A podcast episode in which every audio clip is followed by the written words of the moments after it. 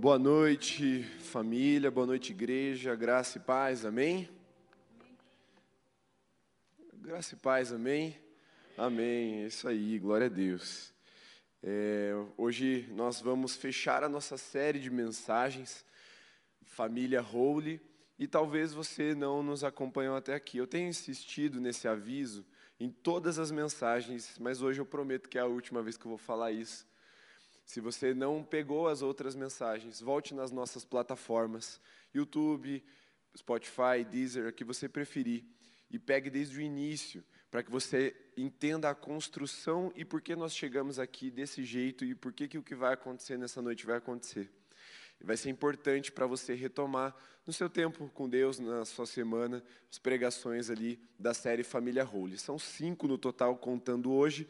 Uma mensagem de introdução que eu preguei no domingo pela manhã e de, no último domingo de janeiro. E aí os quatro sábados de fevereiro compõem então a mensagem. E terminamos hoje com o título Um lugar para o Espírito morar. Amém? Amém.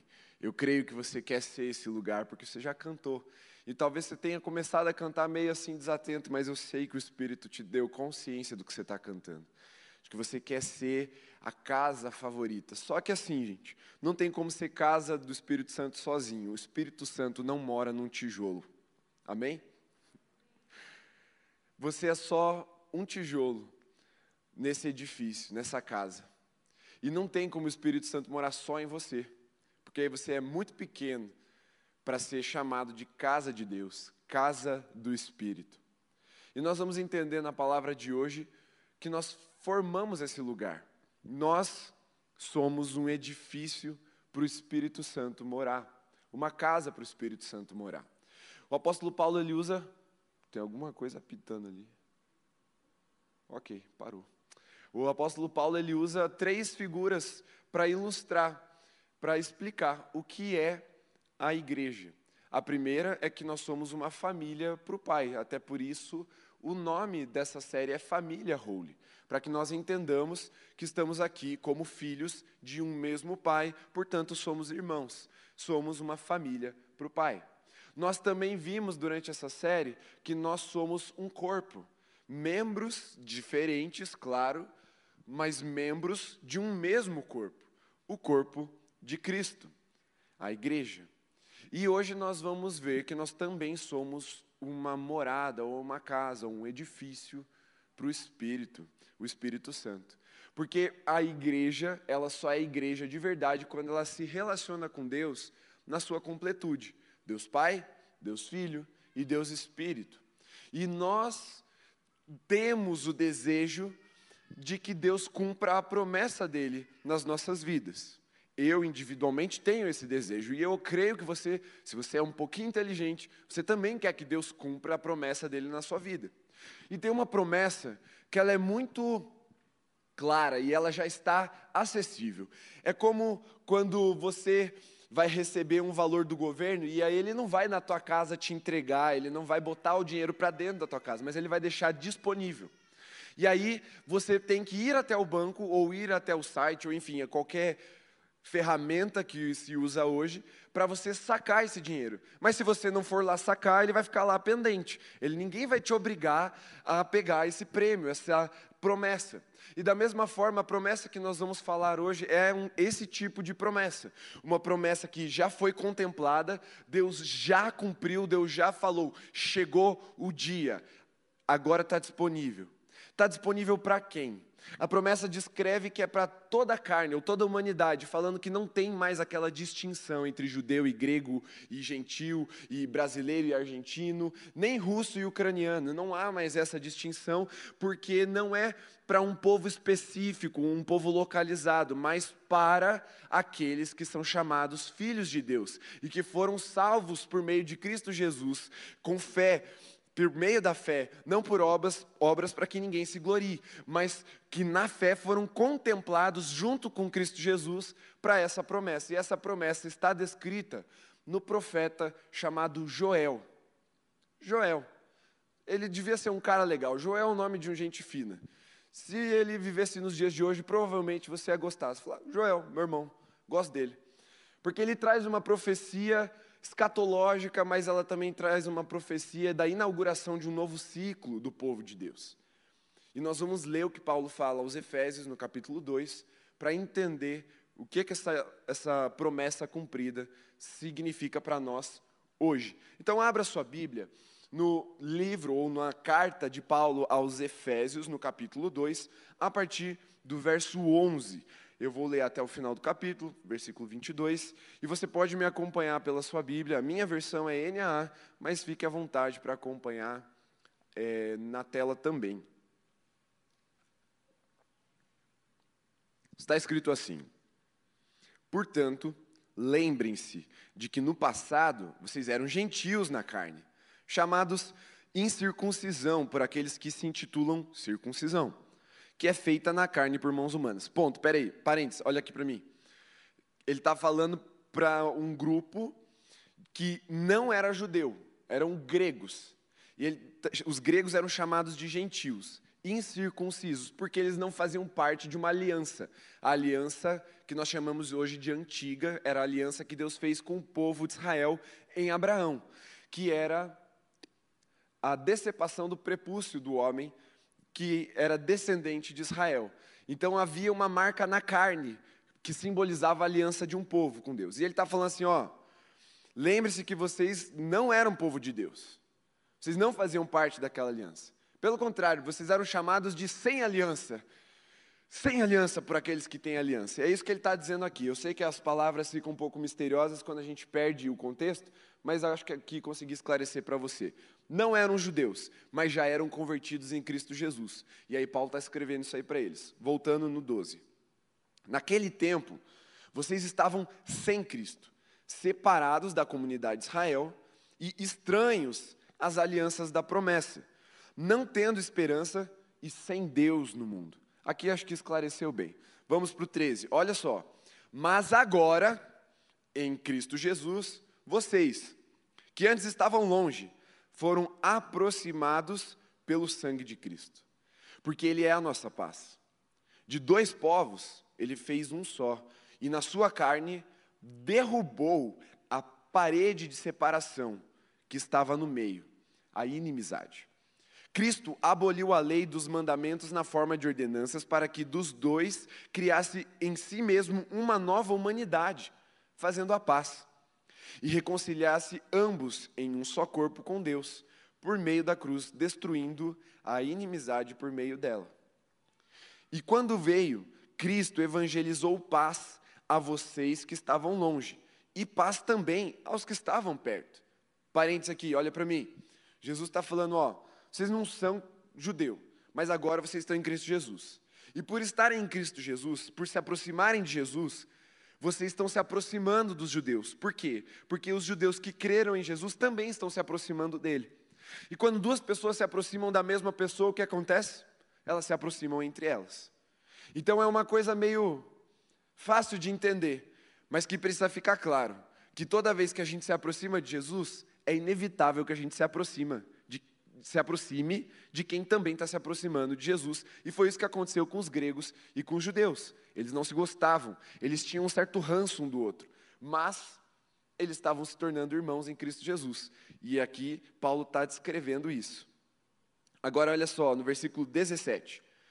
E quando veio, Cristo não, isso aqui eu já li, é o 18. Porque por meio dele ambos temos acesso ao Pai em um só Espírito. 19. Assim, vocês não são mais estrangeiros e peregrinos, mas concidadãos dos santos e membros da família de Deus edificados sobre o fundamento dos apóstolos e profetas, sendo Ele mesmo, Cristo Jesus, a pedra angular. Nele, todo o edifício, bem ajustado, cresce para ser um santuário dedicado ao Senhor. Nele também vocês estão sendo edificados, junto com os outros, para serem morada de Deus no Espírito. Feche seus olhos. Senhor Jesus, eu sei que o Senhor quer falar conosco. Eu sei que o Senhor já está falando. Eu sei que o Senhor tem uma promessa e por meio do teu sangue nós temos acesso a ela. Eu peço que a tua palavra nos leve até o lugar de tomarmos posse dessa promessa, sermos contemplados com ela e vivemos algo novo, vivemos a experiência eterna de sermos casa, morada para o teu Espírito, em nome de Jesus. Amém. Amém? Fala um pouquinho mais alto, só para você não perder a vida aqui. Amém? É isso aí. Eu quero que você reaja bem assim, porque aí você mantém no pique. Porque às vezes eu vou muito no pique e aí você vai ficando meio para trás. Mas se você estiver reagindo comigo, você vai acompanhar tranquilamente, porque Deus vai estar falando com você e você vai estar sendo alimentado e transformado pela palavra de Deus. Hoje a pregação tem um objetivo: ensinar a destravar os céus e deixar o Espírito Santo fluir nas nossas vidas. Esse é o objetivo dessa pregação. Mostrar para nós como que a gente faz para a promessa que Deus fez para nós no profeta Joel se cumpriu na igreja no dia de Pentecostes, quando a igreja estava reunida e veio do céu um som de repente e encheu a casa e todos que estavam ali orando foram cheios do Espírito Santo. Essa promessa que diz que ele derramaria o seu espírito sobre toda a carne, sem mais distinção de judeu e grego, ou gentil, ou qualquer outro povo. Ele disse que no derramar do espírito, os filhos e filhas profetizariam. Quem aqui é filho ou filha de Deus? Levanta a mão, por favor. Pois é, você não precisa ter o dom da profecia para profetizar, porque se o Espírito estiver em você, você é habilitado para profetizar. E essa promessa você pode acessar. E eu vou te mostrar na palavra de Deus como acessar essa promessa. Mas essa mesma promessa que foi feita e profetizada por Joel diz que os filhos e filhas profetizarão, os jovens terão visões. Quantos querem ter uma visão da face de Deus ou da glória de Deus ou serem batizados com uma experiência sobrenatural? Levanta de verdade a sua mão, mostra para Deus que você quer mesmo. Então, você pode. Você já foi contemplado por essa promessa. Só que você precisa acessar destravar isso e trazer isso para a sua vida. A palavra vai nos ensinar. E essa mesma promessa, essa mesma profecia de Joel diz que os velhos teriam sonhos. Quem aqui é velho? Levanta a mão. Tem os velhos, uns tocando o cotovelo do outro, levanta aí, levanta aí. Não, aqui eu quero interpretar essa velhice de uma outra forma com vocês. Claro que a velhice aqui é velho de idade mesmo. Mas muito provavelmente o que o apóstolo Pedro estava falando e o profeta Joel estavam falando de velhos aqui, tem gente nesse lugar que já tem mais idade do que os velhos que ele estava dizendo. Porque na época de Jesus, a expectativa de vida era muito baixa. Era entre 35 e 40 anos de idade. Então temos velhos aqui, amém? Mas tirando isso um pouco de lado, eu queria trazer uma interpretação para nós que cabesse num ministério de juventude como o nosso, numa família jovem como a nossa. Talvez você não seja velho de idade, mas você seja velho na fé. E as marcas do cansaço, da rotina, da religiosidade, da, do padrão, do dia a dia, já estejam impressas no seu espírito e você seja como um velho, acostumado com o normal, que reclama quando as coisas saem um pouco do controle. Hum, hoje o culto estava muito quentinho para o meu gosto. Gosto de ficar na minha. Hum, hoje eles falaram muito alto. Hum, hoje eles cantaram mais música, menos música. E começa, você tem um espírito envelhecido. Porque está muito tempo na fé, na casa de Deus. Deus vai voltar a te dar sonhos se você acessar essa promessa. Se o Espírito Santo te encher, sonhos, e não é qualquer tipo de sonho não são os nossos sonhos. São sonhos mais altos do que, o que os nossos, como o céu é mais alto do que a terra. Estamos cobertos, não dá para olhar para o céu. Mas o céu é bem mais alto do que a terra, você sabe disso. Tanto quanto os montes são mais altos do que o mar. É nessa discrepância que Deus quer te revelar sonhos não os teus sonhos normais, não o, o, processo de arquivamento de memória que teu cérebro faz enquanto você dorme. Sonhos espirituais e reais, mais reais do que a própria realidade que nós temos ao nosso redor. Sonhos que estão no coração de Deus e Ele vai comunicar a você. Sonhos que você vai falar assim: Deus, isso é impossível. Deus vai falar assim: é para você abençoado, mas eu estou te enchendo do meu espírito. E é não só sonhar, você vai crer, e não só crer, você vai profetizar, e não só profetizar, você vai participar da construção desses sonhos nessa terra. Porque essa promessa foi dada a nós. Só que ele não para aí nessa promessa de. E eu estou lá em Atos 2, caso você queira depois reler a promessa, ou vai em Joel. Mas a promessa também diz que nós teríamos prodígios, nós, Deus mostraria prodígios. Prodígios são demonstrações de poder. Eu sei que a palavra de Deus ela é viva e eficaz, mais afiada do que uma espada de dois gumes. E quando ela é pregada, ela faz uma obra de transformação, de convencimento no nosso espírito e nos leva a viver uma vida com Jesus. Mas o Evangelho não é só palavras de persuasão humana. O Evangelho é também demonstração de poder.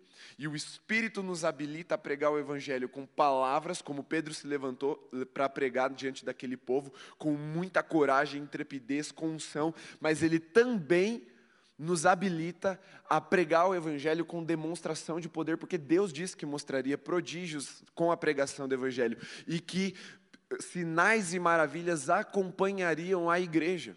E se você é a igreja, se você é o edifício, é a casa do Espírito Santo comigo, nós juntos aqui, você pode ser usado para que Deus manifeste poder e prodígios aqui na terra. E no céu, e enfim, onde você estiver aí. Mas no céu aqui não é o céu espiritual, no céu é no alto, assim, coisas que todo mundo vê. E também sinais. E a gente pode pedir sinal para Deus testificar. Como o Tiago usou, e eu quero pegar o exemplo que ele trouxe aqui na consagração. Às vezes nós estamos sendo curados e Deus dá um sinal de que estamos sendo curados porque parece que está queimando. Isso é um sinal, é uma testificação. E quando a gente é cheio do Espírito e nós pregamos a palavra e nós liberamos cura, nós oramos por cura e nós profetizamos a vontade de Deus sobre a vida dos enfermos, Deus revela com sinais. E quantos querem revelar sinais de que Deus é vivo, poderoso e Ele é acessível aqueles que estão ao nosso redor. Levanta a mão bem alto para eu ver se você tem vontade de revelar o seu Deus, porque está disponível nessa promessa também.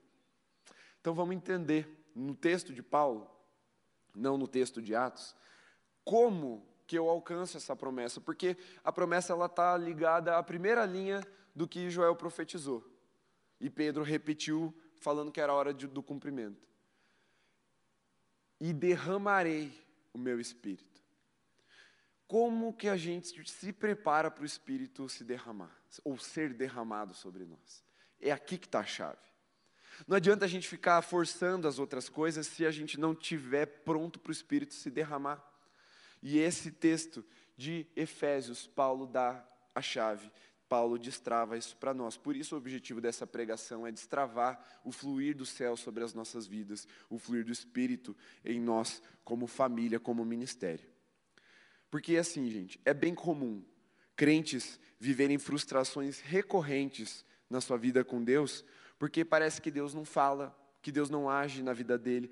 Todo mundo teve uma experiência menos eu, e eu vou no culto todo sábado e Deus não me toca. Todo mundo passa por uma fase assim. Mas hoje a palavra vai nos ensinar qual tem que ser a inclinação, a postura do nosso coração para que isso aconteça. Eu estou gastando tempo na introdução, fique tranquilo, porque é muito simples. É muito, muito simples mesmo.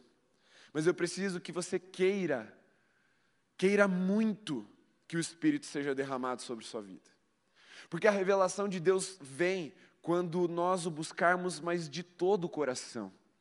Não dá para buscar a Deus como se fosse só mais qualquer coisa. Só mais um objetivo na minha meta de 2022. Não.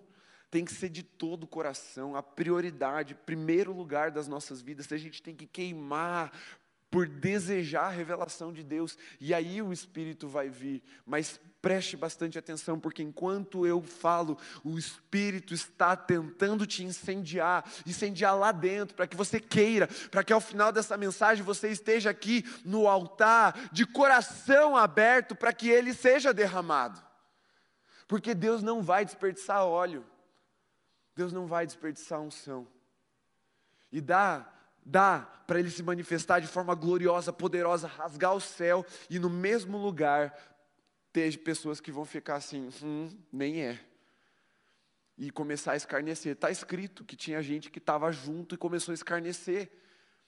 Então, se você não quiser, se você não tiver disposição de coração, se você não for inclinando, à medida que a palavra é pregada, o seu coração ao altar do Senhor, pode ser que você saia daqui nessa noite escarnecendo, duvidando, tirando sarro, justificando. Ah, os outros devem estar fingindo, porque não aconteceu comigo é a disposição do nosso coração de querer a promessa de Deus se cumprindo na nossa vida. E nós precisamos queimar mais por Jesus. A gente ainda tem lenha para queimar, então põe no altar para queimar. Chama a presença do fogo do Espírito para a sua vida nessa noite.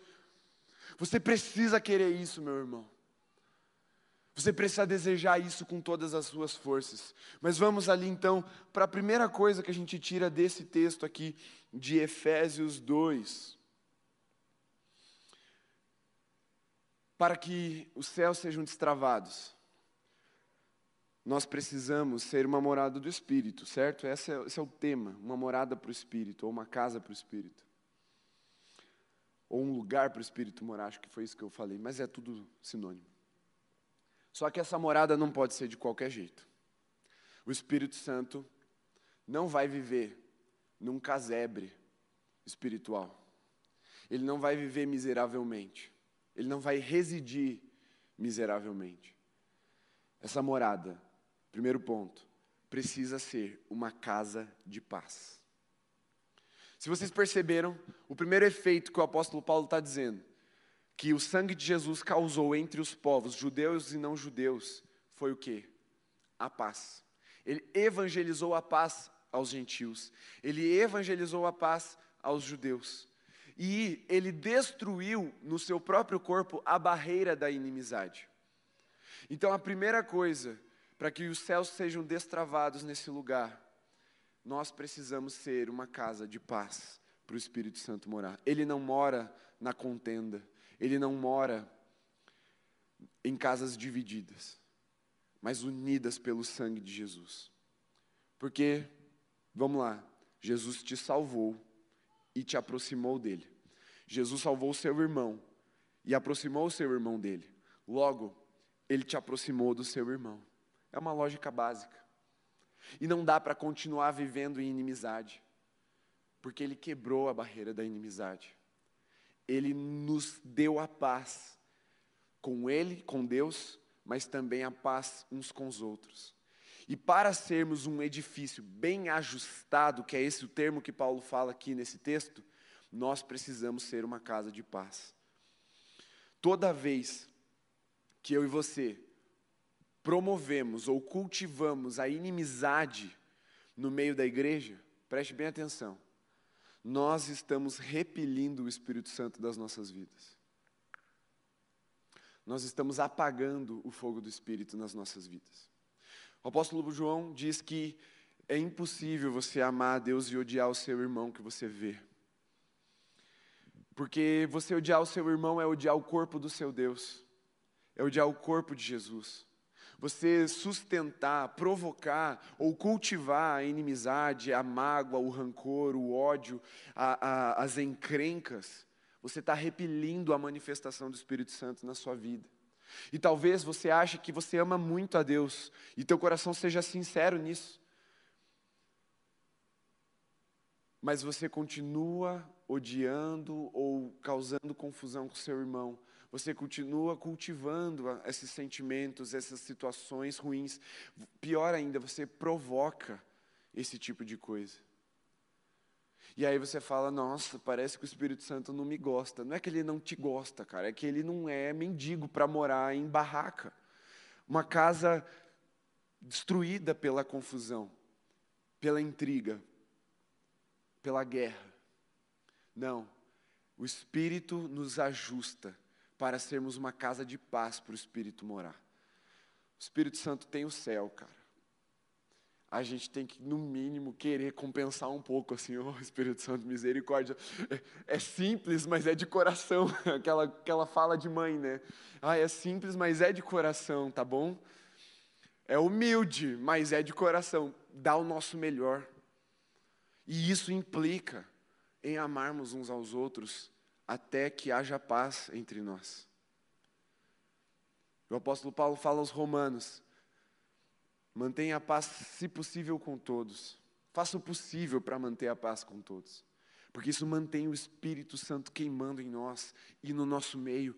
Isso mantém uma conexão com o céu e os milagres acontecendo. E tudo isso que está na promessa se cumprindo nas nossas vidas. Mas a primeira coisa que você precisa olhar hoje é: será que você não está sendo um promotor de guerra, de intriga, de confusão? Será que você não está cultivando, que aí não é você que promoveu, mas você sofreu e você cultivou, você alimentou aquilo e permitiu que o inimigo, Satanás, continuasse gerando ódio, briga, intriga, divisão? Não. Um tijolo sozinho não faz uma casa. Uma tábua não faz uma casa. Um tijolo sozinho, ele é mais facilmente confundido com entulho. Uma tábua solta é muito mais parecida com sujeira do que com uma peça ou um elemento da casa do Deus Altíssimo. Por isso nós precisamos ser evangelizados pela paz. Em outras palavras, tem uma boa notícia, meu irmão. Você já foi habilitado por Deus para perdoar. Você já foi habilitado por Deus para domar, para amansar os seus ímpetos carnais e parar de, de provocar briga. Você já foi habilitado por Deus com domínio próprio, para você colocar uma rédea no seu pecado ou na sua inclinação pecaminosa e promover a paz. Porque o reino de Deus é paz, justiça e alegria. E onde há guerra, não há nem justiça, muito menos alegria.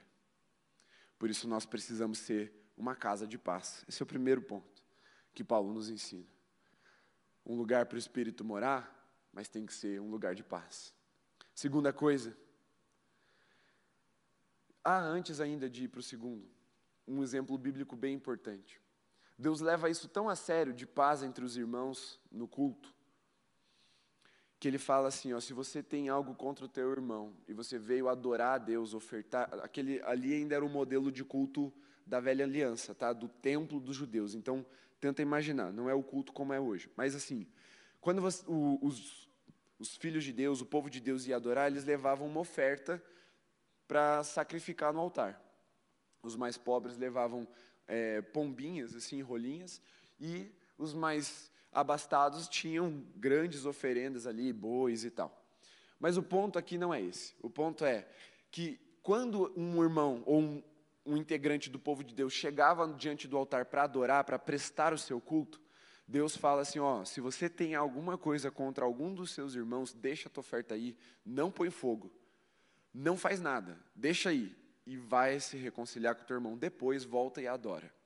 Basicamente, Deus está falando assim: eu não recebo a adoração de quem está de birra com os outros, de quem está de mal. Eu não recebo adoração, eu não me apresento, eu não me revelo, eu não me manifesto no meio da confusão e da briga.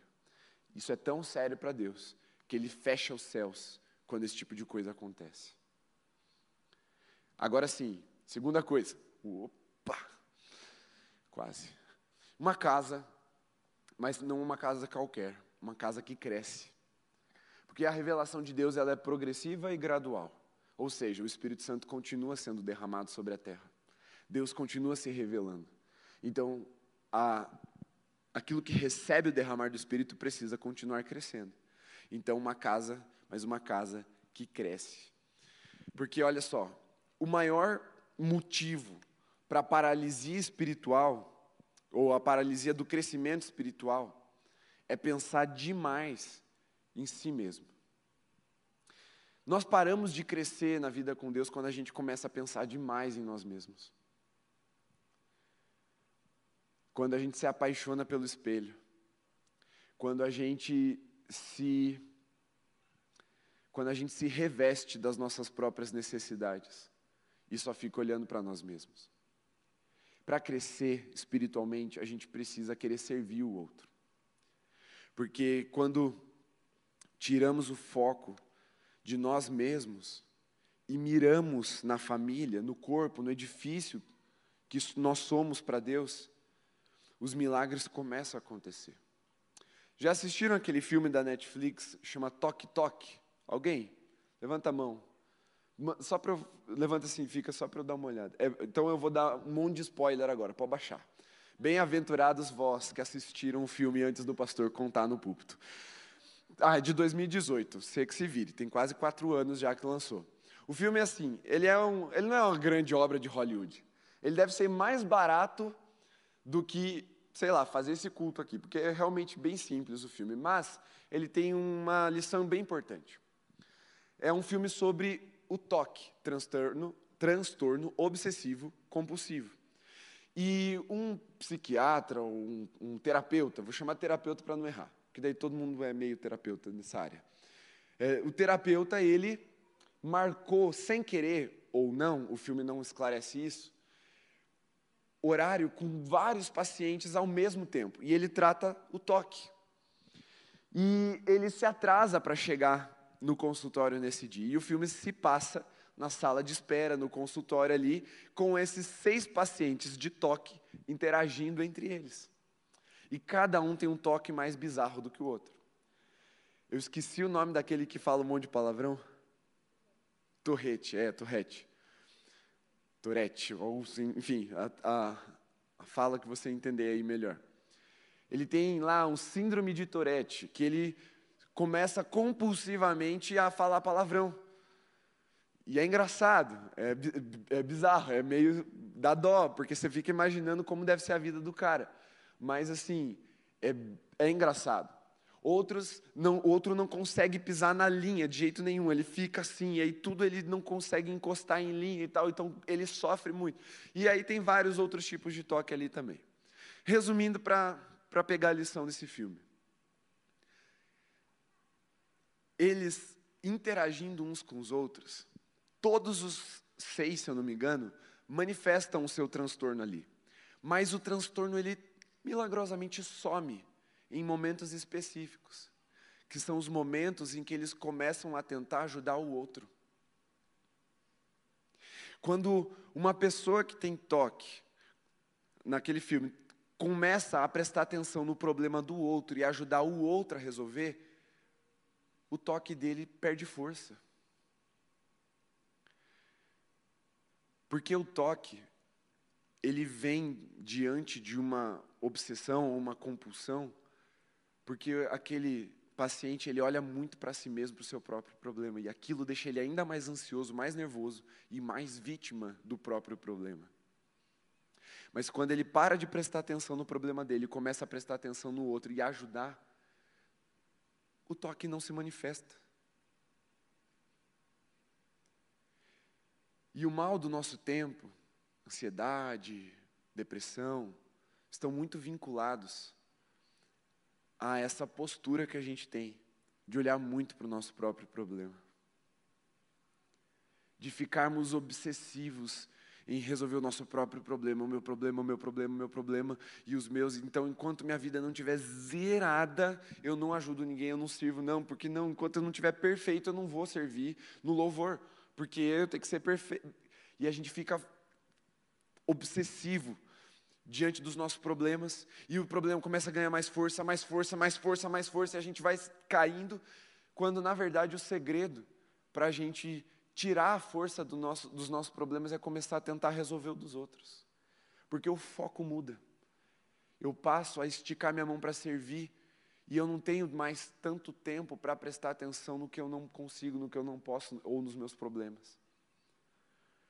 E se eu entro num corpo que tem isso como padrão de vida, de relacionamento, naturalmente, alguém vai vir e vai começar a me ajudar mas a gente precisa tirar o foco do nosso próprio problema. Antes disso, a gente precisa tirar o foco de nós mesmos. Porque senão nós não vamos crescer. O crente que é, se acha salvo e se guarda para não perder a salvação, coisa que eu não acredito que aconteça, mas se guarda para não perder a salvação. E esquece de evangelizar, de pregar a palavra, de viver o evangelho para mostrar Jesus para as outras pessoas, ele dificilmente vai viver uma vida com Deus de verdade. Porque o Espírito Santo não é derramado para quem quer ficar se isolando e se preservando. O Espírito Santo é derramado para quem quer profetizar. O Espírito Santo é derramado sobre quem quer ter visão. O Espírito Santo é derramado sobre quem quer sonhar e sonhar alto, sonhar com Deus. O Espírito Santo é derramado sobre quem quer demonstrar poder do Evangelho para as pessoas, para mostrar sinais de que o nosso Deus é vivo e real. O Espírito Santo ele só é derramado para aqueles que querem crescer. Então, para destravar o céu sobre nós e sobre as nossas vidas, sobre esse lugar, nós precisamos querer crescer porque o Espírito quer continuar se derramando. A revelação não acabou. Ele quer continuar se mostrando para nós. Porque aí, quando tiramos o foco de nós mesmos e miramos no outro, na família, na edificação do corpo, os milagres começam a acontecer mais, de forma mais frequente. Porque a gente começa a orar mais pelo outro. As curas começam a acontecer de forma mais frequente. Quantas vezes você orou por si mesmo e foi curado? Agora, quantas vezes você orou pelos outros e os outros foram curados? Percebe a diferença? Eu vou ser bem sincero com você. Nenhuma vez que eu orei por mim mesmo para eu ser curado, eu fui curado. Talvez você tenha tido essa grata experiência, eu nunca tive. Eu sempre precisei quebrar o meu orgulho e pedir para alguém orar por mim porque eu não estava bem. Sempre. E Deus me ensinou. Mas eu, para crescer, precisei me voltar para o outro, até para pedir ajuda. Porque para gerar crescimento a gente precisa edificar uns aos outros. Ninguém é profeta sobre si mesmo, ninguém profetiza para si mesmo, ninguém tem visão para si mesmo, ninguém tem sonhos para si mesmo, ninguém mostra poder para si mesmo. Você não fica dentro do quarto mostrando poder na frente do espelho. É para revelar Jesus para as outras pessoas, para gerar crescimento na igreja, no corpo. Então você precisa querer crescer e gerar crescimento no lugar onde Deus chamou você para ser família. Porque não dá para ficar voltado para si. É necessário querer crescer. Poder não é poder para a gente brincar de arminha espiritual. Não é para a gente brincar de mágica. Poder, revelação, profecia é para edificar o outro, é para servir a igreja, é para glorificar Jesus nas nações. Amém? Um pouquinho mais forte, vem comigo. Amém. Isso, vem junto. Mas precisamos ser uma casa de paz. Precisamos ser uma casa que cresce. E terceiro, nós precisamos ser uma casa inabalável. Jesus é a pedra angular. Paulo falou isso aqui nesse texto. Que garante que essa estrutura, esse edifício, essa casa que é feita para o Espírito, ela não vai ser abalada. Porque ela não está sendo colocada sobre figuras humanas, mas sobre uma pedra angular, ou seja, uma pedra de base que dá sustentação, que é Cristo Jesus. E sobre os apóstolos e profetas, ou sobre a doutrina, o ensino dos apóstolos e dos profetas, que é a explicação de Jesus. Então, nós precisamos estar estar próximos, estar em Jesus, para que isso aqui não seja feito do nosso jeito. Porque se for feito do nosso jeito, do jeito que eu acho, de acordo com as minhas próprias convicções, de acordo com a forma que eu aprendi desde criança, vai cair. E o Espírito Santo não mora em casas abaláveis. O Espírito Santo não mora em casas que são construídas sobre areia. areia é aquilo que que desmancha diante da tempestade. Por quê? Porque são as nossas convicções, o nosso jeito, a nossa religiosidade. Nós precisamos construir essa casa em um firme fundamento chamado Cristo Jesus, ou seja, é do jeito dele, do jeito de mais ninguém. E o jeito dele é o jeito de paz, é o jeito de crescimento, é o jeito de fugiu inabalável. Perdão, fugiu a palavra. Cristo não pode ser abalado ele apresentou a nós um reino inabalável, um reino eterno. Então, a casa que ele preparou para o Espírito morar, a igreja, a família de Deus, nós, eu e você, Ministério Holy, família Holy, não podemos estar fundamentados em qualquer coisa, não podemos estar fundamentados no que a, a moda está dizendo que tem que ser.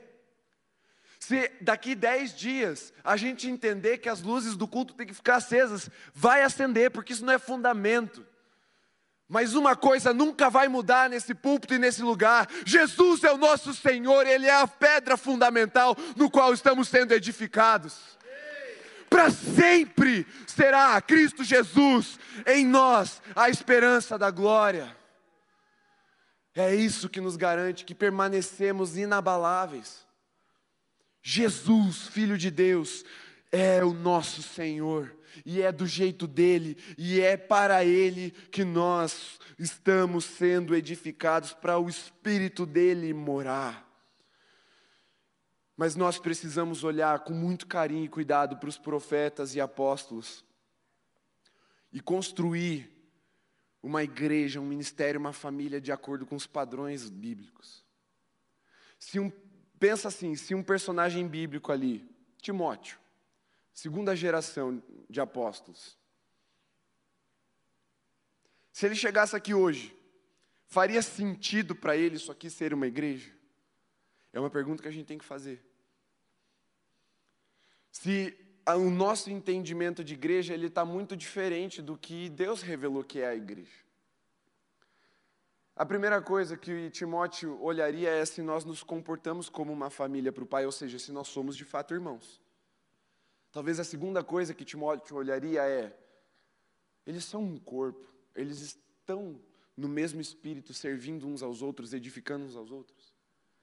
E ele ia olhar: será que o Espírito Santo está aqui? Porque não tem igreja sem Espírito Santo. São três coisas que a gente precisa olhar e perceber se a gente está fazendo do nosso jeito, de uma forma que vai acabar, ou se o que a gente está fazendo aqui é fundamentado em Jesus e é inabalável. Porque o Espírito Santo não mora em barraca, o Espírito Santo mora em edifício sólido, firmado sobre a rocha. Então, um lugar para o Espírito morar temos que ser uma casa de paz. Temos que ser uma casa que cresce. Temos que ser uma casa inabalável. E temos também que ser uma casa comunitária. Percebe no final do texto que Paulo está falando de uma edificação junto. Ele não fala, você está sendo edificado individualmente. Ele fala, não, vocês estão sendo edificados juntos no versículo 22. Só que o que revela que nós estamos sendo edificados juntos, que nós nos preocupamos com a edificação juntos, é quando o nosso pensamento antes de vir para o culto, ele não é mais o que, é melhor para mim? Qual é o melhor lugar para eu sentar? Onde eu vou me sentir mais confortável? O que será que Deus vai falar comigo? E ele passa a ser o que é melhor para nós? o que é melhor para os meus irmãos? Onde será que eu vou servir melhor? Onde Deus quer me usar? Aonde Deus quer que eu esteja? E o que é que Deus quer ouvir dos nossos lábios? Assim, seremos uma casa comunitária, juntos, construindo e crescendo. Porque se não crescermos juntos, vamos construir uma casa deformada. Pense assim: tem uma parede do lado de lá, tem uma parede do lado de lá. Se eu subo só esse lado e aquele lado não, está faltando alguma coisa. O telhado não vai ter aonde ficar apoiado. Agora, eu decido continuar, e aí eu coloco o reboco, e aí eu coloco o acabamento, e aí eu pinto essa parede mas ali ainda não tem nada. E aí também não tem telhado.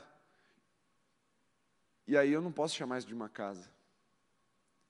Nós precisamos querer crescer juntos, ao ponto de não negociar que as pessoas fiquem para trás no crescimento. Ao ponto de falar assim: já que eu estou tendo mais intimidade com Deus, e eles não, ao invés de falar, então não ando mais com eles, eu vou falar, eu vou levar a edificação para o meio deles, porque são meus irmãos. Ao invés de lavar as mãos e falar, ah, eles não querem nada com Jesus, vai lá e mostra o Jesus que fez você se apaixonar para eles. Ah, eles já desistiram da vida com Deus, apagou. Hum, nem tem mais direito Espírito. Vai lá e derrama o Espírito sobre eles, porque Jesus quer que você transborde do Espírito. Porque são irmãos, irmãos não ficam para trás. Uma casa não pode ser edificada só de um lado. Um tijolo não pode ficar crescendo sozinho. Senão daqui a pouco vão chamar de arte moderna e vão colocar lá no Museu do Olho para expor. O Espírito Santo não quer morar numa bizarrice do nosso tempo. Ele quer morar numa casa comunitária, uma casa onde há uma família, um corpo, onde nós todos somos parte desse edifício. Quando buscamos crescer, sem considerar o crescimento das pessoas ao nosso redor, nós nos tornamos agentes de deformação da casa do Espírito Santo. E quando Jesus vier voltar, quando Jesus voltar, vier buscar a sua igreja, ele vai perguntar: quem que fez isso na minha casa? E nós precisamos ter esse temor de nunca escondermos a revelação de Deus. Nunca acharmos que o que Deus falou para nós é melhor a gente guardar só para ficar melhor do que os outros, só para ser mais espiritual. Nós precisamos querer que os outros também cresçam até se tornarem semelhantes a Jesus. Porque quando buscamos crescer para ser maior que os demais, pensando em si mesmos, o Espírito não se manifesta.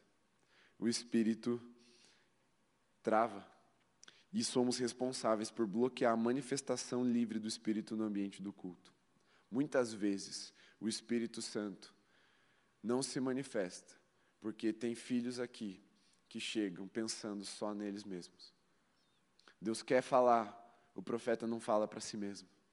Deus quer dar visão, a visão não serve para você ficar aguardando. Deus quer te dar sonhos muito maiores do que você, que você não vai conseguir construir sozinho. Deus vai realizar sinais para os outros verem, através de você, mas para os outros verem. Deus vai dar demonstração de poder para manifestar o reino na vida do outro. E Deus quer fazer tudo isso na sua vida. Mas enquanto você não abre mão de vir aqui esperando o que é que Deus vai fazer por mim, o que, é que os outros vão fazer por mim, muito possivelmente você continue bloqueando o céu, bloqueando a promessa que já está contemplada e disponível a todos nós.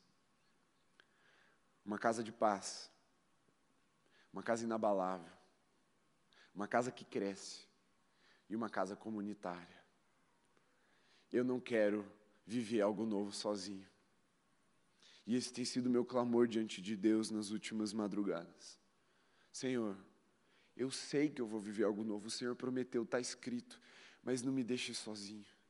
Eu quero todo mundo comigo. Eu quero os meus irmãos queimando por Jesus. Eu quero os meus irmãos fervendo no óleo do Espírito. Eu quero os meus irmãos te buscando, te, te vendo, recebendo a tua revelação. Senhor, fala comigo, mas para eu falar com os meus irmãos, para eu servi-los melhor. Esse tem sido um clamor no meu coração. Deus tem, Deus não tem me deixado dormir direito. A culpa acho que é de vocês. Eu quero voltar a dormir, irmão. Ouve aí o que o Espírito diz à igreja, aquele que tem ouvidos, ouça. Ele quer que a gente cresça e cresça junto. Ele quer que a gente viva isso, essa promessa. Mas a gente precisa ser uma casa comunitária. E eu sei que às vezes é difícil porque está doendo, porque a nossa necessidade é real. Mas lembre-se, eu vou repetir algo que eu tenho falado muito. O rio de Deus ele não leva a vida só aonde ele deságua, mas por onde o rio passar, tudo vai transformar, pois leva a vida do próprio Deus, e ele está nesse lugar. E Deus quer passar por você nesse lugar. Deus quer se manifestar não não só por meio do pastor ou do louvor. Deus quer se manifestar por meio de você, meu irmão. Mas você tem que desbloquear o seu coração para o céu começar a fluir e deixar ele te transformar. Você não vai ser o foco, você não vai ser o alvo, mas você certamente será abençoado se você fizer isso. certamente, por onde o rio de Deus passar, as coisas vão ser transformadas, vidas serão libertas, enfermos serão curados e realidades serão transformadas. Esse é o poder da presença do Espírito Santo numa igreja. Esse é o poder que se manifesta numa casa que o Espírito Santo tem prazer de morar.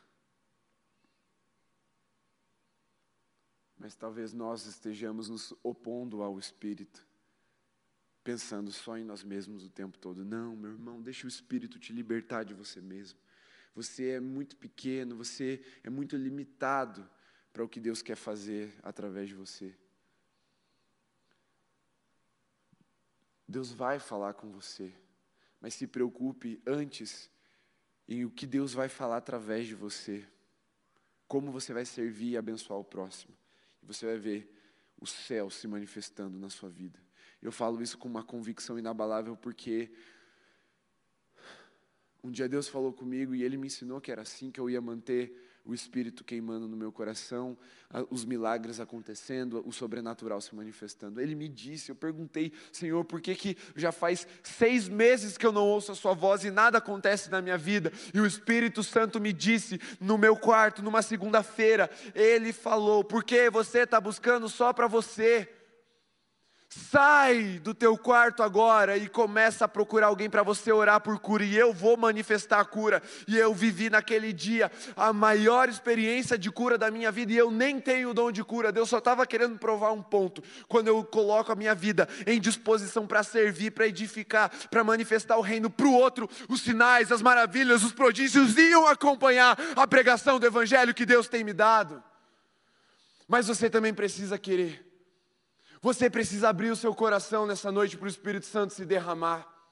E eu vou te convidar a se colocar em pé com o coração aberto, meu irmão. Não se permita roubar de si mesmo a glória que Deus quer manifestar nesse lugar e através da sua vida. Feche seus olhos e comece a orar. Fale com o seu Deus. Quando o Espírito olha para o seu coração, é uma pergunta para você responder para você mesmo. Preste bastante atenção aqui. Olhos fechados, mas preste atenção na minha voz.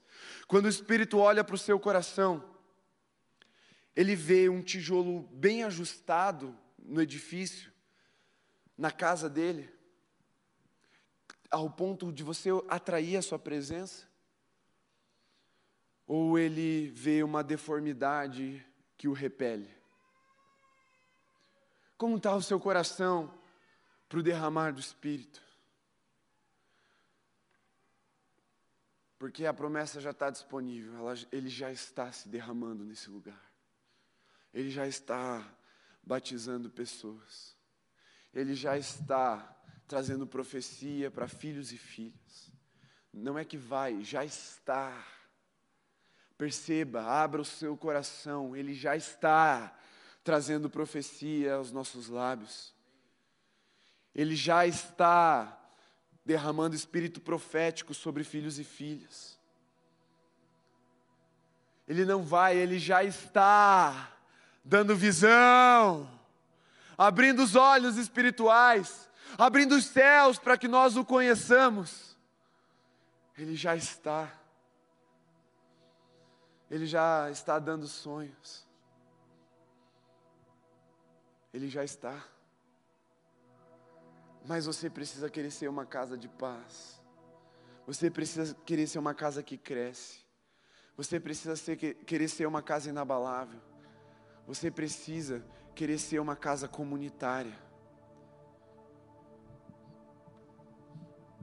O medo de sermos um precisa morrer. Só assim viveremos algo novo dos céus nas nossas vidas.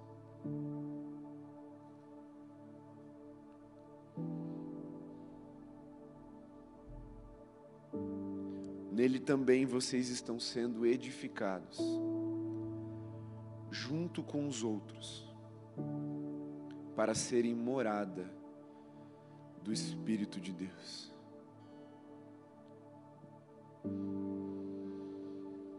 Como um ato de fé, você pode abrir seus olhos por um instante. Quantos querem que seus irmãos, ou um, nesse caso, um irmão ou uma irmã, seja edificado nessa noite? Levanta a mão. Quanto você deseja que os enfermos saiam curados, mesmo que você não esteja enfermo? Levanta a mão. Fala, eu quero. Eis-me aqui, Senhor. Você quer que Deus fale com um coração quebrantado, que está triste porque Deus não fala com ele? Você quer? Levanta a mão bem alto se você quer. Deixa Deus te usar, profeta.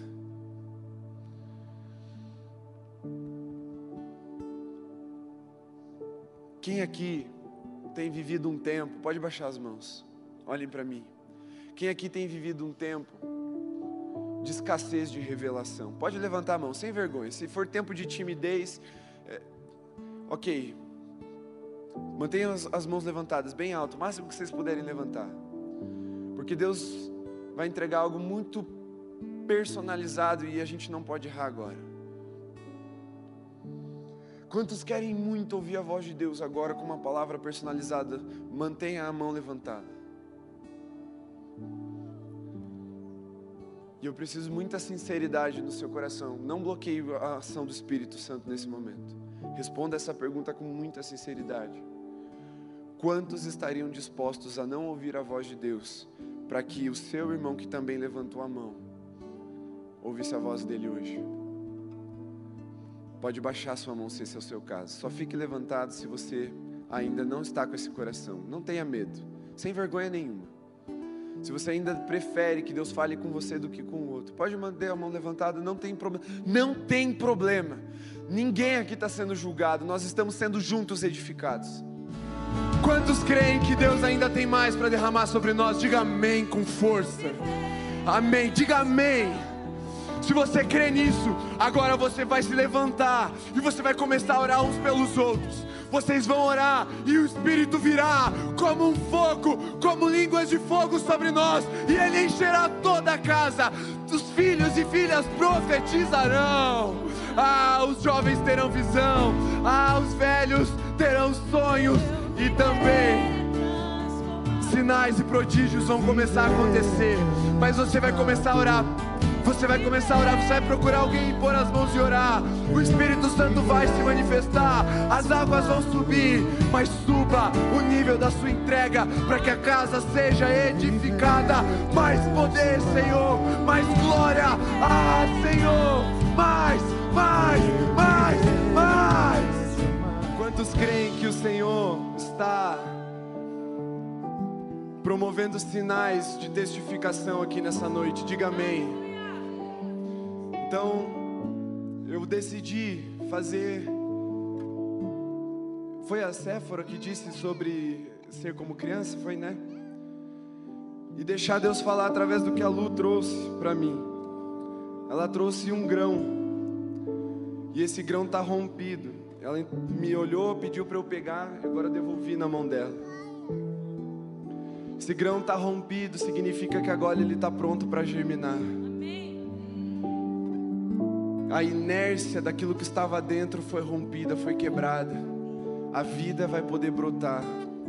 E tem alguém que estava se sentindo assim, sabia que havia sementes em si, que Deus tinha plantado, sonhos, visão, chamado mas que estava adormecido, e essa é uma noite de despertamento daquilo que estava lá dentro começar a ganhar vida e sair. Se você é essa pessoa, deixe seu lugar, venha até o altar e se ajoelhe para a gente reconhecer. Nós vamos orar por você. Mas faça sujar. Se você percebe que algo estava adormecido dentro de você, hoje acordou. Porque o fogo faz isso, meu irmão. O fogo rompe com a inércia das sementes. Obrigado, Lu. Você já pode voltar.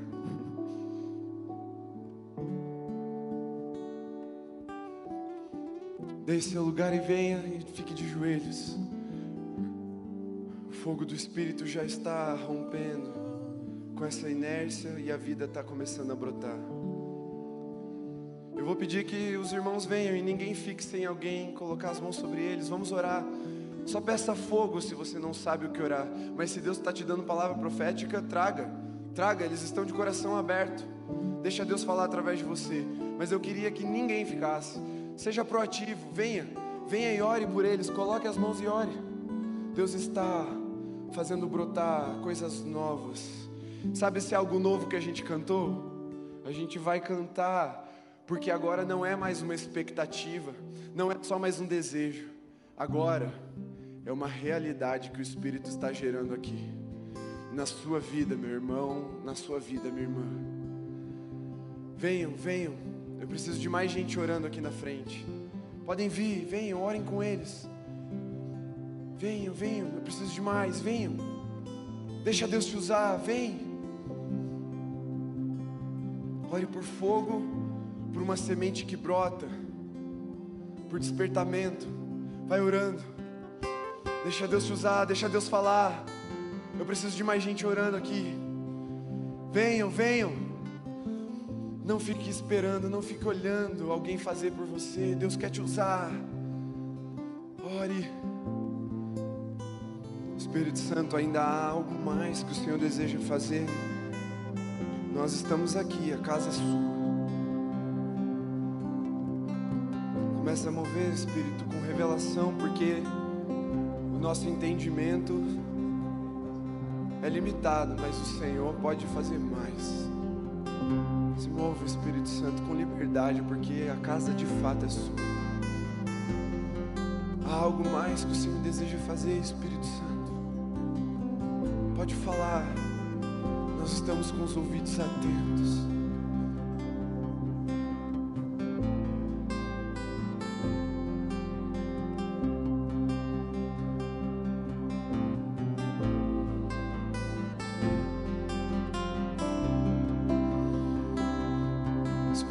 Santo estabelece agora fogo em mãos,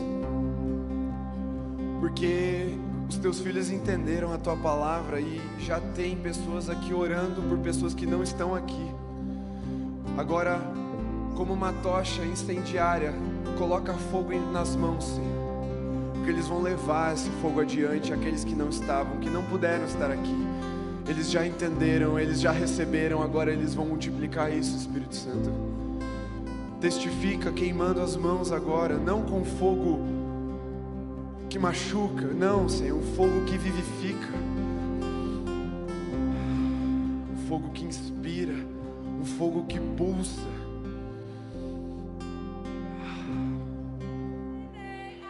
A prova, a testificação, o sinal que Deus vai finalizar essa noite.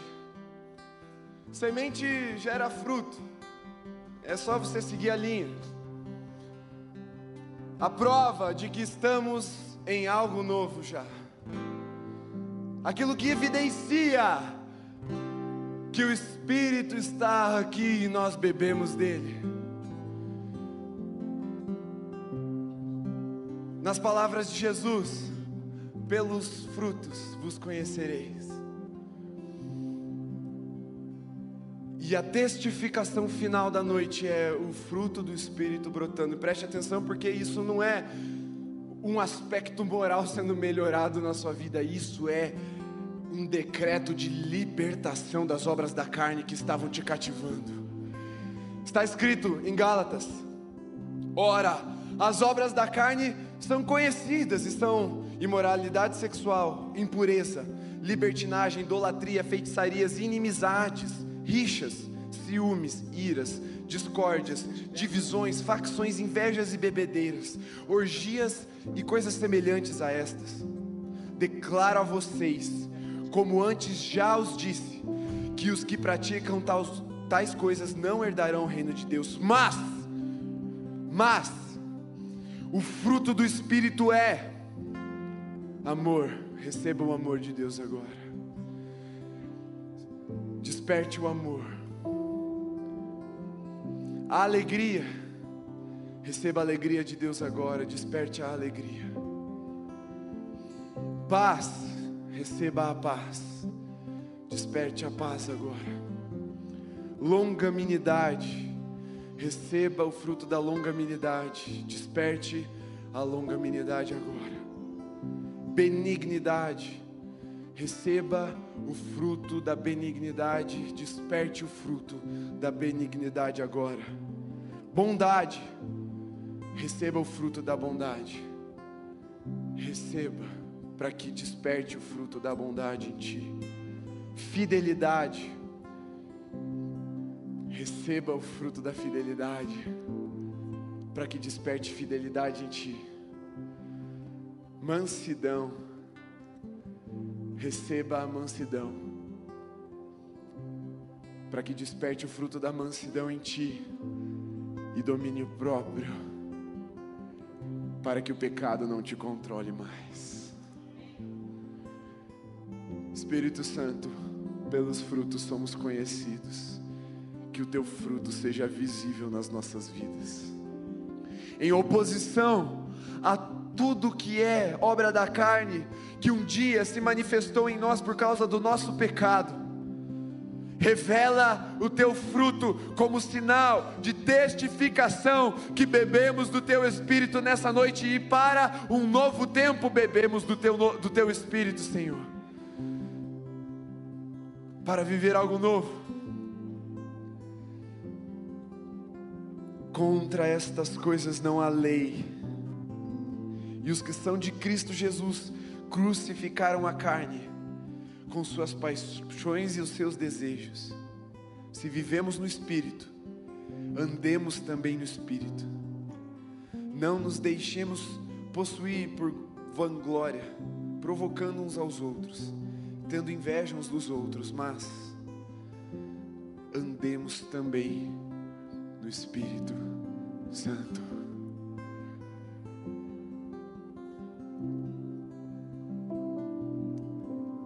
Coloque suas mãos assim, como no ato de quem recebe.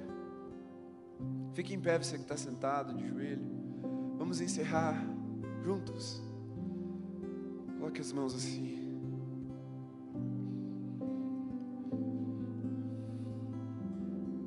Que o Espírito se derrame sobre você mais uma vez, meu irmão, minha irmã. Que haja profecia em seus lábios que, haja, que haja visão diante dos seus olhos, que haja sonhos em seu, seu coração, que os prodígios e sinais persigam a pregação do Evangelho de Cristo Jesus, o Evangelho do qual você faz parte e foi pregado junto com Cristo, e que o amor de Deus, o nosso Pai, que a graça do cabeça do qual nós somos o corpo, o Senhor Jesus Cristo. E que a comunhão do Espírito Santo, do qual nós somos a casa, seja com você agora, hoje, amanhã e para sempre, até que Jesus volte e juntos celebremos a glória nosso Deus, o Rei Jesus. Amém. Você pode celebrar o seu Senhor?